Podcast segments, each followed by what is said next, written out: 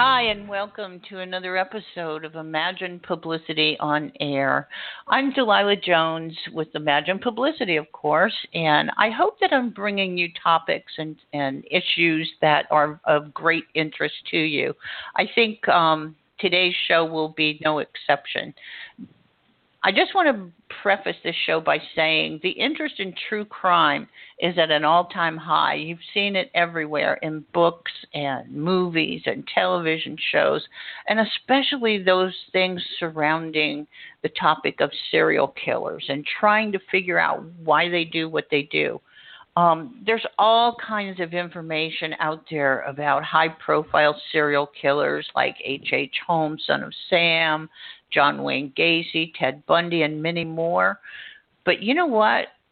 What we have to remember is there are scores of serial killers across the country at any given time who they're living just a, a life that looks very normal. And we just don't know who they are. My guest today is the author of His Garden, Anne K. Howard, who Connecticut serial killer, William Devin Howell, studying his motives, his mind, and collecting his own work subject of being branded a serial killer. In the interest of privacy and sensitivity, we're not going to be naming the names of the victims of Howell's murder. We really wish to allow them and their families the dignity and the respect that they deserve and welcome to Imagine Publicity on Air. Can you just start to show off by maybe giving us a brief background of who you are? Sure, I'd be glad to, and thanks for having me, Delilah. Um, well, I am a practicing attorney in Connecticut. I grew up in Massachusetts and went to college in Montreal at McGill University. Um, when I was at McGill, I, I studied English literature. So I, I've always had a great uh, interest in the written word, and I love to read and write. Uh, when I was at McGill years ago, I wondered if I would be a writer or a lawyer when I grew up.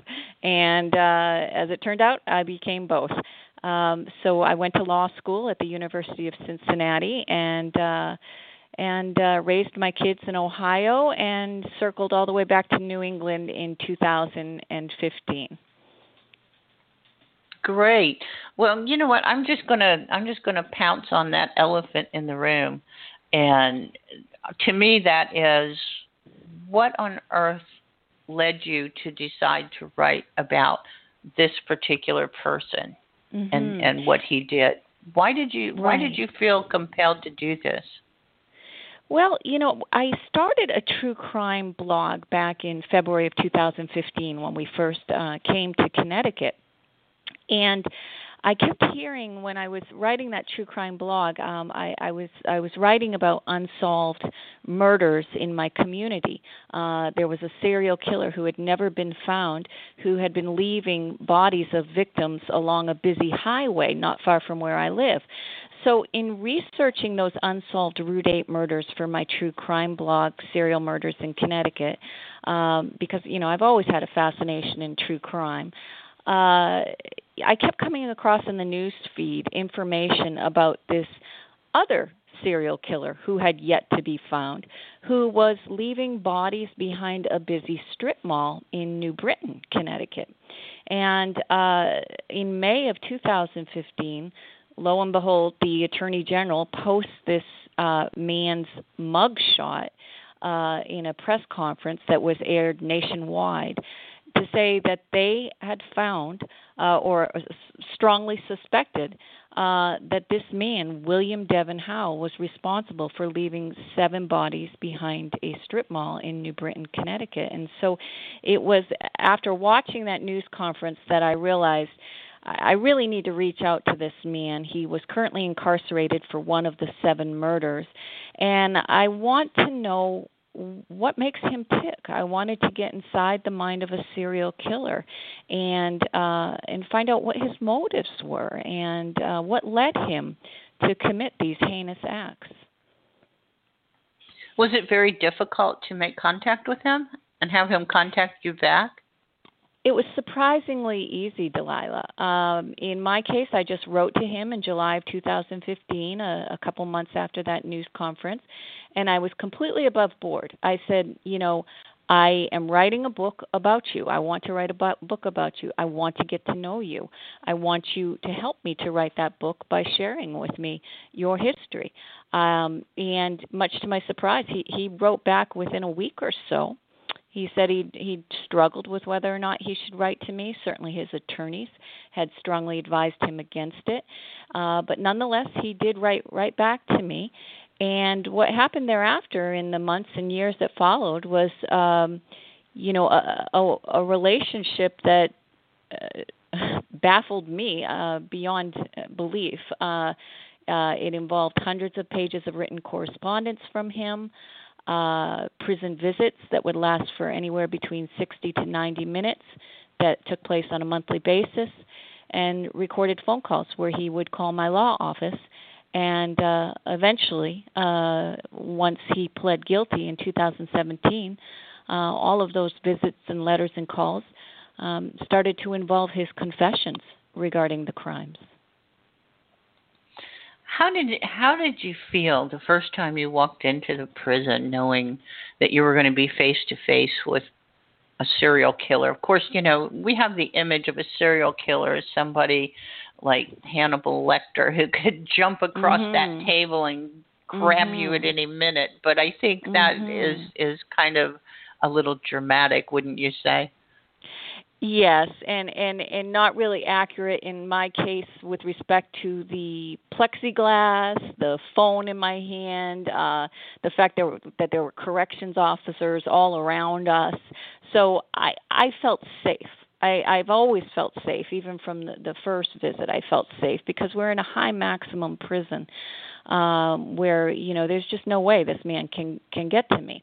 Uh, on the other hand, though, I, I was very anxious and nervous. I remember waiting in that lobby. I write about it in my book uh, before the big metal doors slid open to let me into the visiting room. Uh, and uh, the uh, you know the adrenaline was just shooting through my veins. I didn't know if we would have anything to talk about.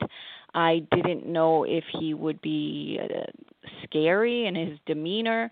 Uh, I had no idea what I was getting myself into. And so when I did sit down and pick up that phone and finally talk to him, what what struck me right from the get go was how friendly he was and how warm he was. And you know, he made eye contact, he smiled a lot another thing that really struck me early on, and uh, you know, I got used to it as time went by, uh, was how how much he would cry during our visits. And in our first visit, you know, he, I'd say he he had tears rolling down his face for the majority of that visit. Uh, it was in reference to just talking about his past girlfriends, talking about uh, the mother of his children, talking about how lonely and isolated he felt. So they weren't necessarily tears of remorse. Uh, it had nothing to do with his victims or feeling sorry for what he had done, um, but um, just just that he did have that emotional component, and it was so visible um, that that that took me by surprise. I bet. Well, why do you think it is that he trusted you with his uh, with his confessions, as you say. You finally were able to get confessions on on all of the murders that he committed. Yes, I did. Um, I I think unlike a typical reporter, he did not feel like I, I was an opportunist who was there to get tomorrow's front page headline. Uh, nor did he feel like I was there to crack the case and to get him to confess um, I actually didn't want him to confess to me and start leaking uh, things to me that his attorneys would not want him to say uh, until there was a legal resolution. And that is actually how it all came about is that once there was a legal resolution and he pled guilty, then he was free to divulge everything to me. Um, so I think in those really the first two years of getting to know him, I think a trust was formed, and it took a lot of time and patience on my part um, to to um, show him that I genuinely was interested in who he was as a human being. I was interested in all dimensions of his life. And the reason I was is because I don't think you can write a substantial, compelling, and truthful book about a serial killer unless you get that that that label out of your head which brings with it all of those myths those Hannibal Lecter, Jeffrey Dahmer type of things. Uh, if you get that out of your head and you don't have an agenda and you go into it without preconceived notions, then the final product is that you can present to your readers a fully fleshed out and accurate portrait of who this man was and what led him to commit his crimes. Because I think you will agree that every serial killer is as unique as the day is long. You know, there are no typical serial killers. And so uh, I was there to write a biographical account of this man's life and explore uh, what led him to do what he did.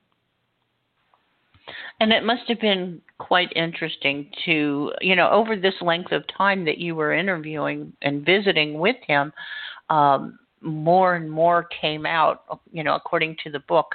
And mm-hmm. I might say it was a quite interesting book to read. Everyone needs to get a copy.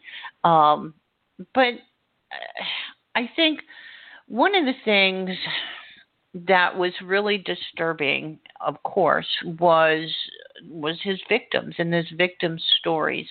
Um, mm-hmm. I don't think he didn't seem to be as I was reading the book, he didn't seem to be interested in in relating their stories or relating who they were. Um, and as you stated, there was really no empathy that he had towards his victims. He had empathy towards a lot of other things and a lot of other people, but his victims to him were very objectified. Definitely. He he compartmentalized them. You know i i, I wrote a, a blog post about it in serial murders in connecticut. I uh i would write uh, uh, observations and thoughts in real time as i was writing the book and in one blog post i had referenced you know how how nazi soldiers in the concentration camps would would view the the victims of the Holocaust that that they they would go home to their wife and children and be loving and kind and and and display empathy uh to their their spouse and child but but that they would objectify the Jewish men and women and children um, and that's how they did what they did. That's an important part of evil, is that it, if you're going to be repeatedly raping and strangling someone, um, you cannot think of them as a human being um, with with uh, who who is suffering, who who has loved ones, who has feelings like you feel. Because if you do think that, you're not going to be able to do it. And um, to this day, you know, I do believe that William Devin Howell has completely compartmentalized them, uh, thinking that these people who were all um, engaged in prostitution, six of seven of them were also heroin addicts. Um, so he he thinks uh, that they deserved it. He thinks that if they didn't put themselves in that reckless position, uh, it would never have happened. So shame on them. Uh, and that's how he rationalizes it. Uh, I do mm. think that if he if he did not rationalize it in that way, uh, he could not live with himself. You know, how can you live well, with yourself knowing that you you stole someone's life and that that life had value? Right, and I, I wonder from a psychological standpoint, where is the disconnect here? Where you know if what what switch has been turned off in that person's head that they can do this compartmentalization and they can carry out these acts without thinking of this person as a human being. How does that mm-hmm. happen? I've wondered that a lot myself. Um, he had told me uh, that that during the repeated 12-hour periods of raping and then ultimately strangling his victims, um, that he saw himself as being in a movie, and he disassociated from the events that were taking place. He saw himself as playing the part of the bad guy. And he knows after the fact, of course, it wasn't a movie. It really happened. So he's not he's not psychotic. He's not insane. He premeditated the murders. Uh, it, it it it was totally within his control.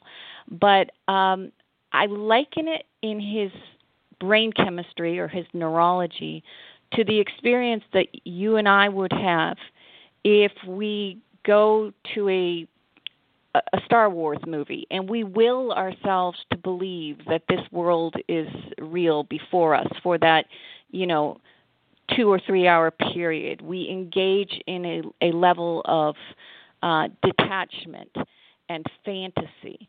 And and I think that that's what was going on in his head during the commission of the crimes.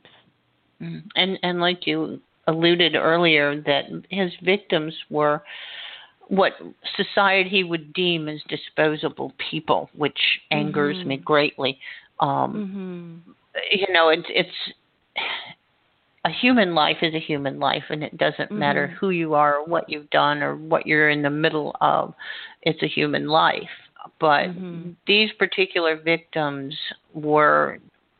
Do you feel like one thing led to another in their lives that put them into a vulnerable position to have him take advantage of them meaning you know you, you stated that they were most of them were heroin addicts so mm-hmm. once you are addicted to heroin you will do anything to mm-hmm. find the money to buy the next hit and you know most women and men um take to the streets and prostitute themselves mm-hmm. to to get that money to get that next high. Um, mm-hmm. Is that what you're seeing as well? Do you feel like this particular lifestyle put them in that path? Yeah, definitely, I do. Um, you know, I, I say that there are two monsters in this book. There's the serial killer, William Devin Howell, and then the other monster is the heroin epidemic that turns people who would never have imagined themselves prostituting themselves, uh, let alone walking into that ghastly vehicle of his, which he called the murder mobile, without all sorts of red flags going off saying danger, danger. But when you are that desperate for a $20 bill to get your next fix, you will um, expose yourself to a serial killer. And it's also no coincidence that you know so many of the serial killers that we read about in the news um, their victims are frequently drug addicted prostitutes and you know one could argue in William Devin Howell's case well it was because he hated prostitutes. And and that's true. He did not respect them and it helped rationalize his crimes that they were working the streets. But I think the more uh honest and and obvious factor here is that drug addicted prostitutes are are very easy prey. And when when um i i had uh, uh, a british production company come to my house in may to film two shows that will be uh, airing on Netflix in late 2018 and 2019, um, Inside the Mind of a Serial Killer, and um, a new show, 21st Century Serial Killers. And the producer of that show, as as you know, I took him to the scene of the crime, and we went along the Berlin Turnpike, where a lot of Howell's victims would work the streets. Uh, and as we looked around, and and we literally observed prostitutes, you know, transacting in our midst, and people doing drug deals in our midst as as we were filming. Uh, you know, the producer commented that this is like a conveyor belt for a serial killer. And it really is. Uh, the opioid crisis and the drug and the heroin epidemic makes it so much easier for these sick monsters to to easily do what they do. Yeah, you're absolutely right. And it doesn't seem like this epidemic is slowing down anytime soon, which puts more people into these vulnerable situations with, you know, meeting up with evil. And it, it's mm-hmm. like, you know, mm-hmm. they, they know where the grocery store is. They, they mm-hmm. can just exactly go there and pick what they want and that's it's really a sad situation that you know hopefully mm-hmm. some somewhere down the line we can find a solution so well you know in connecticut uh, oh i'm sorry but i i, no, I wanted to say connecticut is such a huge character in this book for me um and connecticut is what we think of as an upscale state. There's you know a lot of wealthy people living in connecticut. And what i what i try to do in the book is juxtapose that wealth and, and affluence and that sense of safety that we have in this beautiful state um, with the, the contrast it with um, the fact that we have this heroin epidemic because we are so close to New York City and to um, even you know Boston and Montreal and the drugs just flow into Connecticut and uh and so it's interesting to me that one victim in particular, Howell's first victim, herself came from a very upscale home in Connecticut. And uh, her parents uh, put her in private schools in Hartford to protect her from, you know, the dangers of the streets. She went to private Christian schools, and it was walking home from those schools as a teenager that she would you know meet up with people on the other side you know uh and gradually got into drugs i mean this is a girl that had the safest uh most affluent upbringing and yet she ended up becoming a heroin uh addict on the street. So it can happen to any any family uh anywhere across our nation. It's happening every day. And uh you know people who who come from all walks of life will get involved with this heroin. And i think i think that's a very good point to make is the fact that you know it's it's we're not talking we're not talking about a population of people that are expendable i don't mm-hmm. I, I really i really that just so offends me Mm-hmm. But we're talking, like you say, it any it can happen to anybody. It doesn't matter mm-hmm. what your background is. It doesn't matter what your family did or didn't do, and it mm-hmm. it just it doesn't matter how wealthy or how poor you were. There seems mm-hmm. to be, and especially, you know, with with in regards to the heroin epidemic, there are no other side of the tracks anymore. It used to be exactly. those people on the other side of the tracks were the you know were the bad people, but that's not true anymore. There there are you're, no tracks. You're so right. I know, and when I I remember as a little girl in the 70s, uh we you know when when when I was in say junior high, uh we we would see these these films in school about about you know don't do drugs don't do heroin. And and i remember those films from the 70s they would show people in you know inner city new york city or chicago in these vacant buildings shooting up and uh heroin. And and it was all so dark and so removed from from my world and and and I and I remember as a child thinking, how could anyone do that? And that would never be me. Um, but nowadays, the heroines at the college parties, you know, and a lot of times, uh, my clients, because I, I practice Social Security disability law, you know, I've had clients over the years who have a failed back surgery. Uh, this was actually the case of one of Howell's victims.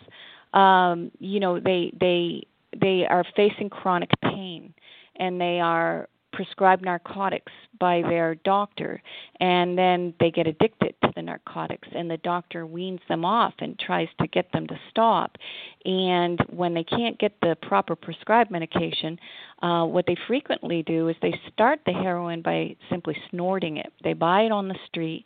It's so much cheaper than than Vicodin or or, or Percocet or oxycodone and and if you just sniff it it seems harmless enough but then of course what happens is uh, that's never enough and they end up shooting up and becoming uh addicts and that is exactly what happened to one of Howell's victims. Uh, she had failed back surgery, and next thing you know, she was sniffing the heroin and and then shooting it up. Ironically, that woman was herself a substance abuse counselor. She had a certification and a degree to help people get off drugs, and then she ended up on drugs herself. Mm, wow.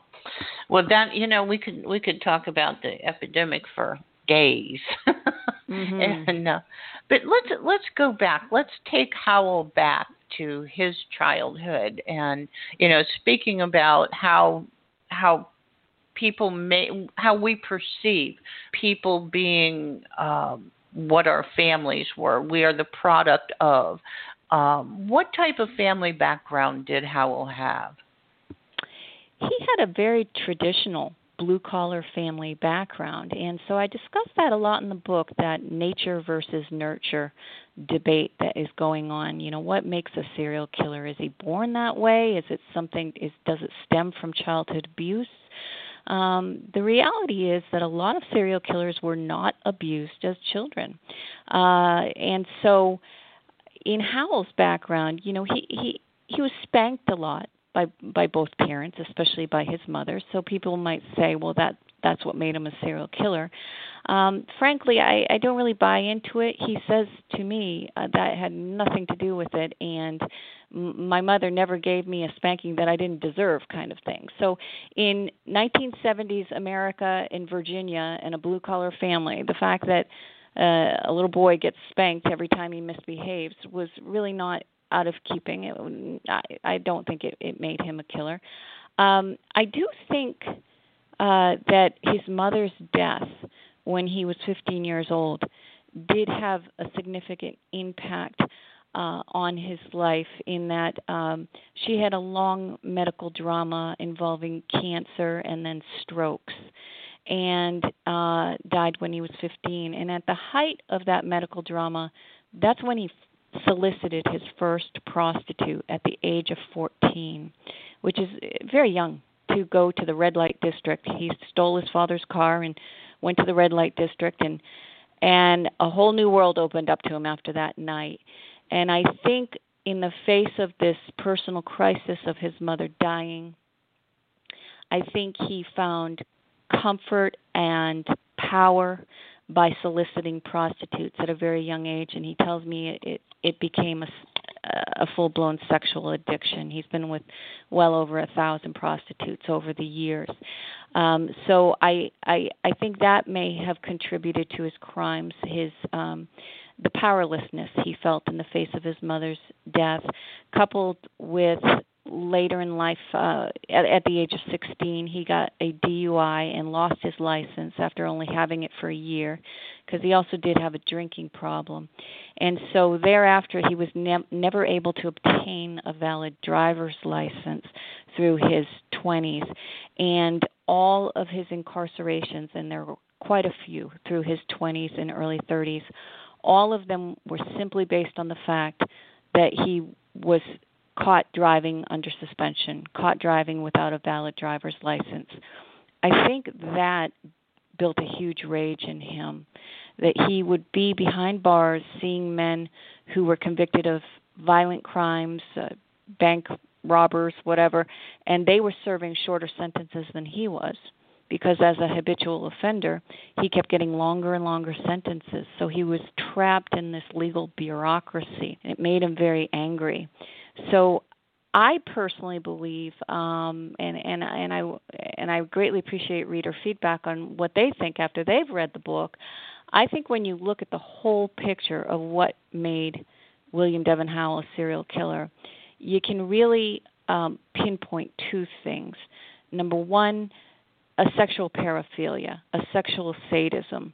He something in his brain that caused him to derive uh, sexual arousal and satisfaction from raping um, these prostitutes. But the second thing is a, a sense of, of immense powerlessness in his personal life, not being able to see his two little children. The mother of the children kept him from seeing them, um, being trapped in um, in jail for so many years, having no uh, social status in our society. And so when he was committing these crimes, he told me that he felt this adrenaline rush of power. It was the first time in his life that he ever experienced that sense that he was in control and he held the reins and he had the power. And um, you know, I think most psychologists would agree that rape is is is not just about sex. Sex is part of it, but it's it's about power. And that's what he that's that's what made him do what he did. Yeah, it's it, you know most dysfunctional and violent relationships. It's all power and control, and you know it's it. I think it manifests itself in different ways from different people, but I agree with with exactly what you said. But it's it's still difficult to understand. Uh, you know, what could drive you over the edge so far the, mm-hmm. to keep doing what you're doing. I, it, mm-hmm. you know, for so-called normal people, whatever that might be, mm-hmm. um, it's just very hard for us to wrap our head around that mm-hmm. type of a situation. Um, mm-hmm. Did you speak with any of his family members, and what did they have to say about his upbringing and and how he basically turned out? Yeah. Um, well, uh, his parents are both dead. His one of his three brothers is dead. The two remaining brothers want nothing to do with him, and were not uh, uh, open to any communication with me. Um, I did speak with childhood acquaintances of Howell's I spoke with um, many people who knew him both in Virginia when he was growing up and also people who knew him when he moved to Connecticut in 2001, two years before the killing spree took place. And, uh, you know, they all pretty consistently described for me a very friendly, nice guy, uh, very courteous, uh, you know, heavy drinking, partying, good old boy from Virginia. Uh, he was not uh, into drugs. He did not uh, steal. He did not commit any crimes other than these. Um, so uh, he, it's not to say he didn't have some domestic violence issues with the mother of his children and the girlfriend he was with at the time of the killing spree. It was that kind of domestic violence that I would phrase as, you know, the the pushing and shoving that goes back and forth in a toxic relationship. Um, so it, it, on a level, a scale of one to ten, you know, I'd say it was about a, a four or five. You know, he wasn't, you know, beating uh, his his um, girlfriends up, or but there was just that kind of pushing and shoving and fighting when he'd had too much to drink. Um, so he was by no means an angel in his personal life, but not at all what you would think of when when imagining a man who could do the terrible things that he did.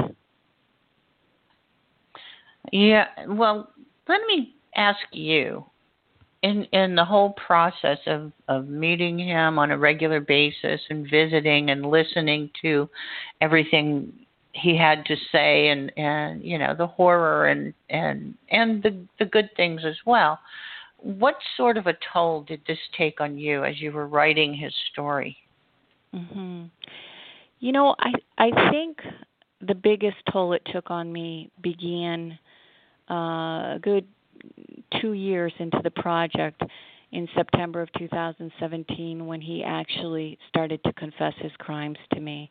That's when it really hit home for me. Up until then, I kept it arm's length and I kept the horror of his crimes sort of in my mind as though they were not real. It's something I'd read about, um, but but it was not until he started to tell me when, why, when, how, why, where, and all the gruesome details um, that it, it really um, it really shook me to the core emotionally. I, I think in many ways you know, I don't want to get overly dramatic about this, but I, I think I, I kind of had a, a, a kind of residual PTSD uh, in the months that followed after hearing his confessions, because at the same time, I was meeting with victims' family members and interviewing them for the book. So I would, you know, have a phone call with Howell or visit him in prison and look him in the eye and hear what he did from his own mouth to these women. And then, you know, a few days later, I talk on the phone with that woman's daughter, you know, and and uh it, it was it was it was hard for me to process that this man who I'd actually come to like on many levels was capable of of such atrocities. Um, it's something I still really struggle with, but um, you know, I would have nightmares. I, I, uh, you know, I would find myself kind of getting very weepy. Um, really, from September when he started confessing the crimes to me through, through, mm, well, through about March or April when I submitted the book to the publisher. Uh, I, I would uh, just for no reason at all just start to cry um you know in the privacy of my home. And i and i wouldn't know why. Uh but i was just overcome by the darkness of it when he also told me that these were 12 hour crimes. Um that that as well literally gave me nightmares that he would hold his victims captive. And and verbally berate them and and and put them down and and and make them suffer. Um i think up until then i i was in a, a state of denial where i wanted to think it was just a real quick kill. You know not that that's any better but at least that he didn't make them suffer. So when he explained to me how he enjoyed making them suffer that that just uh that that really uh, deeply troubled me. Yeah, I think that would definitely flip the switch, especially yeah. especially knowing that, you know, even even though these victims were were very vulnerable and were caught up in drugs and prostitution, they he took away their opportunity to get clean. He mm-hmm. took away their opportunity to to see what they really could have made out of themselves or the fact I mean they they may have been in the path of another serial killer. I mean, but this mm-hmm. is something we'll never know mm-hmm. because that opportunity was taken away from them completely. Mm-hmm. And yeah. you know, that's very well, chilling and hard to deal with you know, I it's uh the the age old adage God works in mysterious ways. Um I think it's so odd now, but I think it's actually a very good thing that uh one of the few people that writes to Howell in prison right now is a a former prostitute, a former heroin addict who thinks that she may have actually transacted with him uh, back in the day during this killing spree. She reached out to me wow. behind the scenes and said, "I I think I I met up with him a few times when I was uh, do, working the streets back then." And she now uh as as Howell tells me she's got religion you know she's a holy roller he says you know cuz that's how he thinks of it uh but but you know she ended up going through rehab getting her life together and uh now she has a husband and children and i think her motive in writing him is this kind of sense of christian charity. A lot of people would not get that um but but nonetheless that is her motive. Um and and he has said to me it's so strange to think that this woman who's one of the only people in this world who's showing me any kindness other than you Anne uh, that this woman, who is such a lovely, kind woman to me, I could have raped and killed her in the back of my van. And she's an example of what could have been. Mm-hmm. I think exactly. that's, that's very ironic as to mm-hmm. you know that and and it's nice i think it's nice that she is doing this and i hope that you know she can possibly make some kind of sense out of all of this um mm-hmm that I I couldn't. I there's no way. I I just couldn't make sense out of all of this. Well, no, what do you but think if there about? is a tool, this she is it. If mm-hmm. there is a tool to help him realize that his victims were human beings, this woman is it. to say that Mhm. these people were capable of love and redemption. Mhm. Right. Right. Well, let's hope that that's what it takes. I I don't know from a psychological standpoint, I kind of uh, don't think that he's going to he's going to see the light, so to speak. But I agree with anyway. you. He's too far gone. Yeah. He's too far gone, and I Mhm. gave up trying to. You, you know, the, the the key I think when when working with someone like Howell is to understand that if you are not a sociopath, you can't understand how sociopaths think. So you know, you you say, well, he- doesn't he feel this? Doesn't he feel that? And you're projecting all of your normal human emotions on a sociopathic mind. Right, right. No, it it there is no understanding there from from what Mhm. I've read and what I've been you know, um exposed to in those types Mhm. of personality disorders. They're just, you know, there's no cure, there's no pill, there's No. no redemption, there's no there's nothing you can do with it. So what Absolutely. what is the answer? I mean, yes, they are also human beings, but they are very dangerous human beings to the rest Yeah. of society. and he would he has told me and others that if given the opportunity he would continue to have killed if i you know and i've asked him if if you were released tomorrow which of course he got 360 years so that's never going to happen. But would would you go on and kill rape and kill again? And he shrugs and says i don't know. So you know let's not be naive here. He if he were released absolutely he'd just keep doing it over and over and over again. Right. Right. hmm mm Yeah, it's it's not something that I think prison can rehabilitate this No. type of a criminal. It's not going to No. happen. I don't Right, even think a mental hospital could make a dent. Mm-mm. So Mm-mm. it's you know, he, obviously he's where he needs to be. Mhm. Um what about what do you what is your theory on other victims? I'm I'm very interested in this Mhm. because of the fact that he traveled so much in Virginia and North Carolina. I I volunteer for a missing persons organization and Mm. we have a lot of cases in those areas, so it really Mm. piqued my interest um when Mhm. I felt like the possibility was if he, you know, if he's killing in Connecticut, that's not the only place he's killing. Yeah, you know what? I I think of all of the possibilities of um if he has other victims.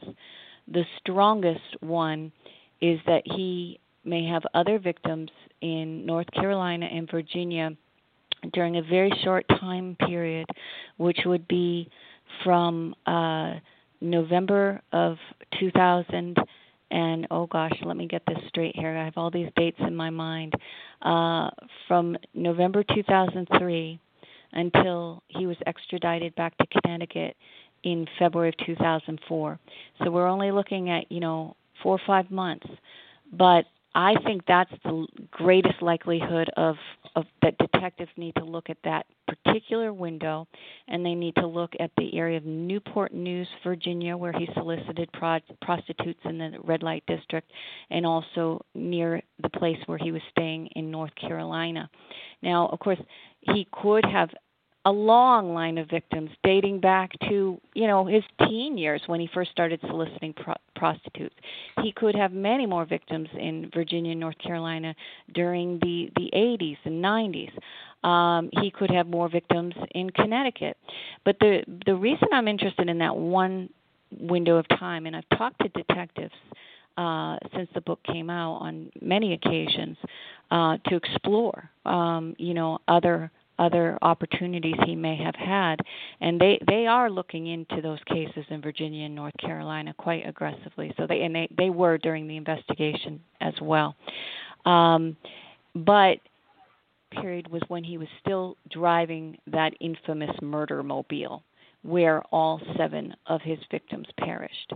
And that van held a very important role in the commission of his crimes for some reason he says to me that if it weren't for living in that van as a transient drifter, he may never have done these crimes. Now, can I take him at his word? Is he lying through his teeth? possibly so. You know, he's a serial killer. Uh, but on the other hand, he claims that when he had a place to live, if he were living with a girlfriend or a family member or friends, he he always felt like he had a place to go home to. People were keeping an eye on him, and he is a very sociable guy, and that meant a lot to him.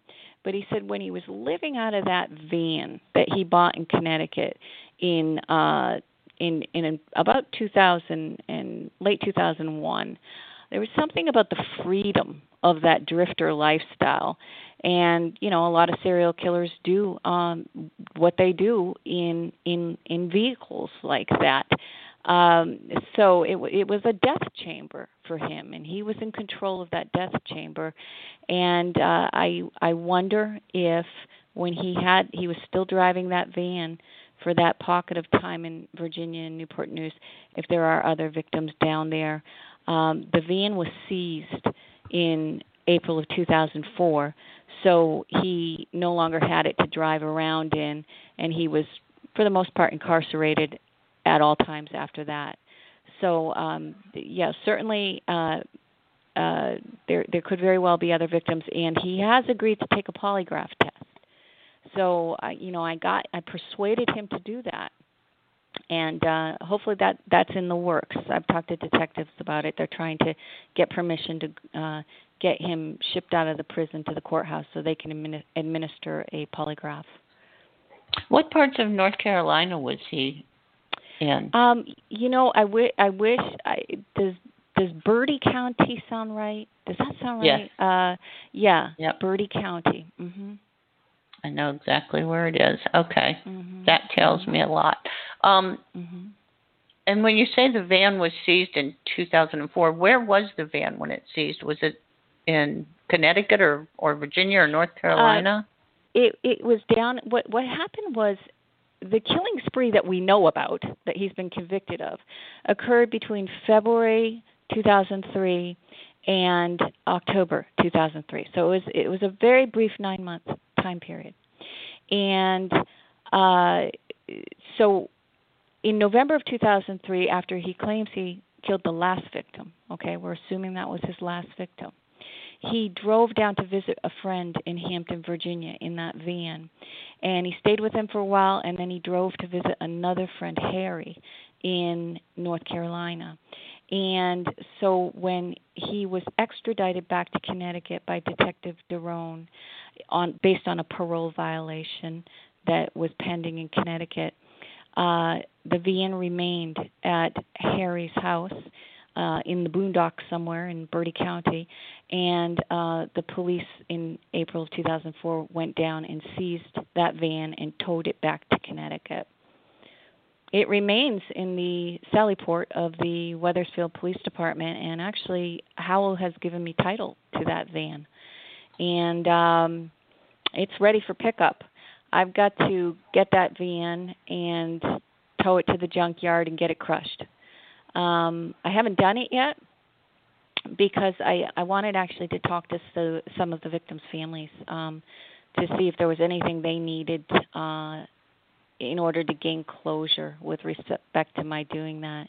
You know, I, you never mm-hmm. know. People grieve differently. Some of the victims' families w- wanted to know uh, specifics, every detail, and I'd say to them, uh, you know, are you sure you want me to tell you this? And they'd say, yes, it, it will help me. Not knowing is worse than knowing. So you know, I I I still need to discuss with them. Do is there any any desire on any of your part to just see where your mother, you know, perished? I mean, so uh, that that's something I'm looking into now. But yeah, I uh, I have absolutely no intention of doing anything other than crushing that van. No memorabilia sites, nothing although I did have one uh, person suggest to me that uh, you know there may be more DNA at a future date. Are you sure you want to crush evidence that might lead to more cold cases getting solved? But my answer was, well, uh, I'm not paying for the storage fee, so. well, that's quite true. That that does happen, and if if there is yeah. suspect of him, mm-hmm. you know, with other other cases, and I, w- I would highly I would be very surprised if there weren't more because people like this mm-hmm. generally escalate and right. you know, he, it, I think at the time that he was caught, he was at the height of his ex- escalation to mm-hmm. to do mm-hmm. this many murders in such a short period of time. So yes, I mm-hmm. I truly believe that there are a lot more that he, you know, started someplace and and he yeah. didn't just yeah. You know didn't just go out in Connecticut and do this. Well, Well- in many ways, when the reader reads the book, they can they can consider all that too. Because when I describe his first murder, there was a sense of novelty to it that he he he communicated to me. It was his first. He was terrified. He was nervous. He didn't know what he was doing. So, you know, so so you know that's what's interesting about the book is it's there there are a ton of facts and it's based on laborious research on my part but and and it's all supported by police affidavits and and trial transcripts but the component part 2 of the book his confessions that's up for debate that's for the reader to decide is he telling the truth Right. And let's let people know where they can get this book, His Garden.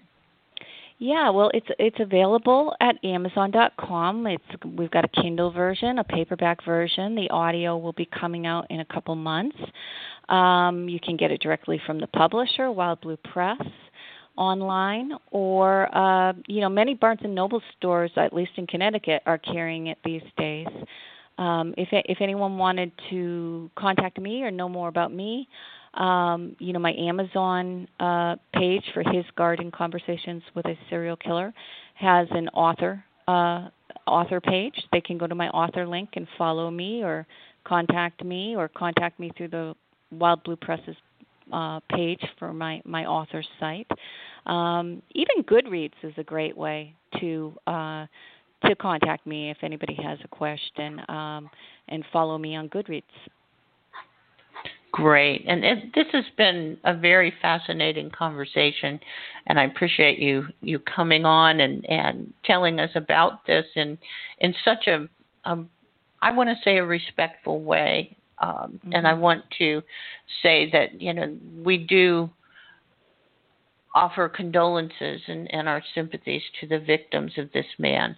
But on the other Mhm. hand, I think anyone who can do what you did in the in the sense to understand we need to understand we have to know Right. these things we have to know how these people tick in order to be proactive or be Exactly. more preventative in the next so that the next time maybe we can do something more than what we're not doing now to protect right and it's not it's not exclusive to FBI profilers. You know, I mean, if you if you have an interest in true crime and in serial killers, and you want to pursue this intellectually, then you know all knowledge is a good thing. And I, I certainly know in the early stages doing it, detectives were a little skeptical. Who who is this woman who's you know trying to play our role? You know, but now you know, funny how they all came around in the end, and now they're calling me wanting to know get input from me. So the more hands you Mhm. have on the case, like the true crime author Michelle McNamara, who unfortunately Mhm. recently died, writing about the Golden State Killer. You know, the the more good minds you have, uh, zealously questioning, uh, the more power you have. That's right. That's right. And I want to thank everyone at Wild Blue Press for bringing you to me. And uh, unfortunately, our time is up. Our well, it was a is up. pleasure to speak with you, Delilah.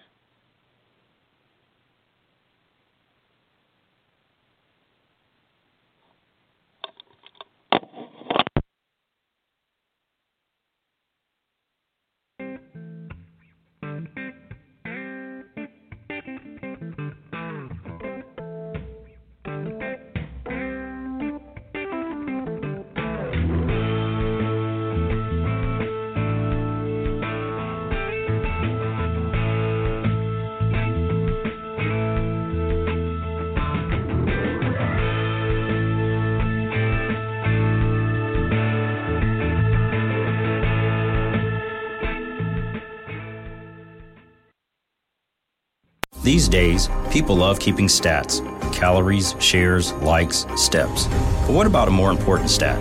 There are over 300 fatalities a year due to impaired driving right here in South Carolina. 300 preventable deaths. This is Trooper Wilkes, reminding you and your friends not to drink and drive. And if you see someone about to drive drunk, dial star 47. Working together, we can target zero traffic fatalities. In South Carolina, it's sober or slammer. Brought to you by the South Carolina Department of Public Safety. These days, people love keeping stats calories, shares, likes, steps. But what about a more important stat? There are over 300 fatalities a year due to impaired driving right here in South Carolina. 300 preventable deaths. This is Trooper Wilkes, reminding you and your friends not to drink and drive. And if you see someone about to drive drunk, dial star 47. Working together, we can target zero traffic fatalities. In South Carolina, it's sober or slammer. Brought to you by the South Carolina Department of Public Safety.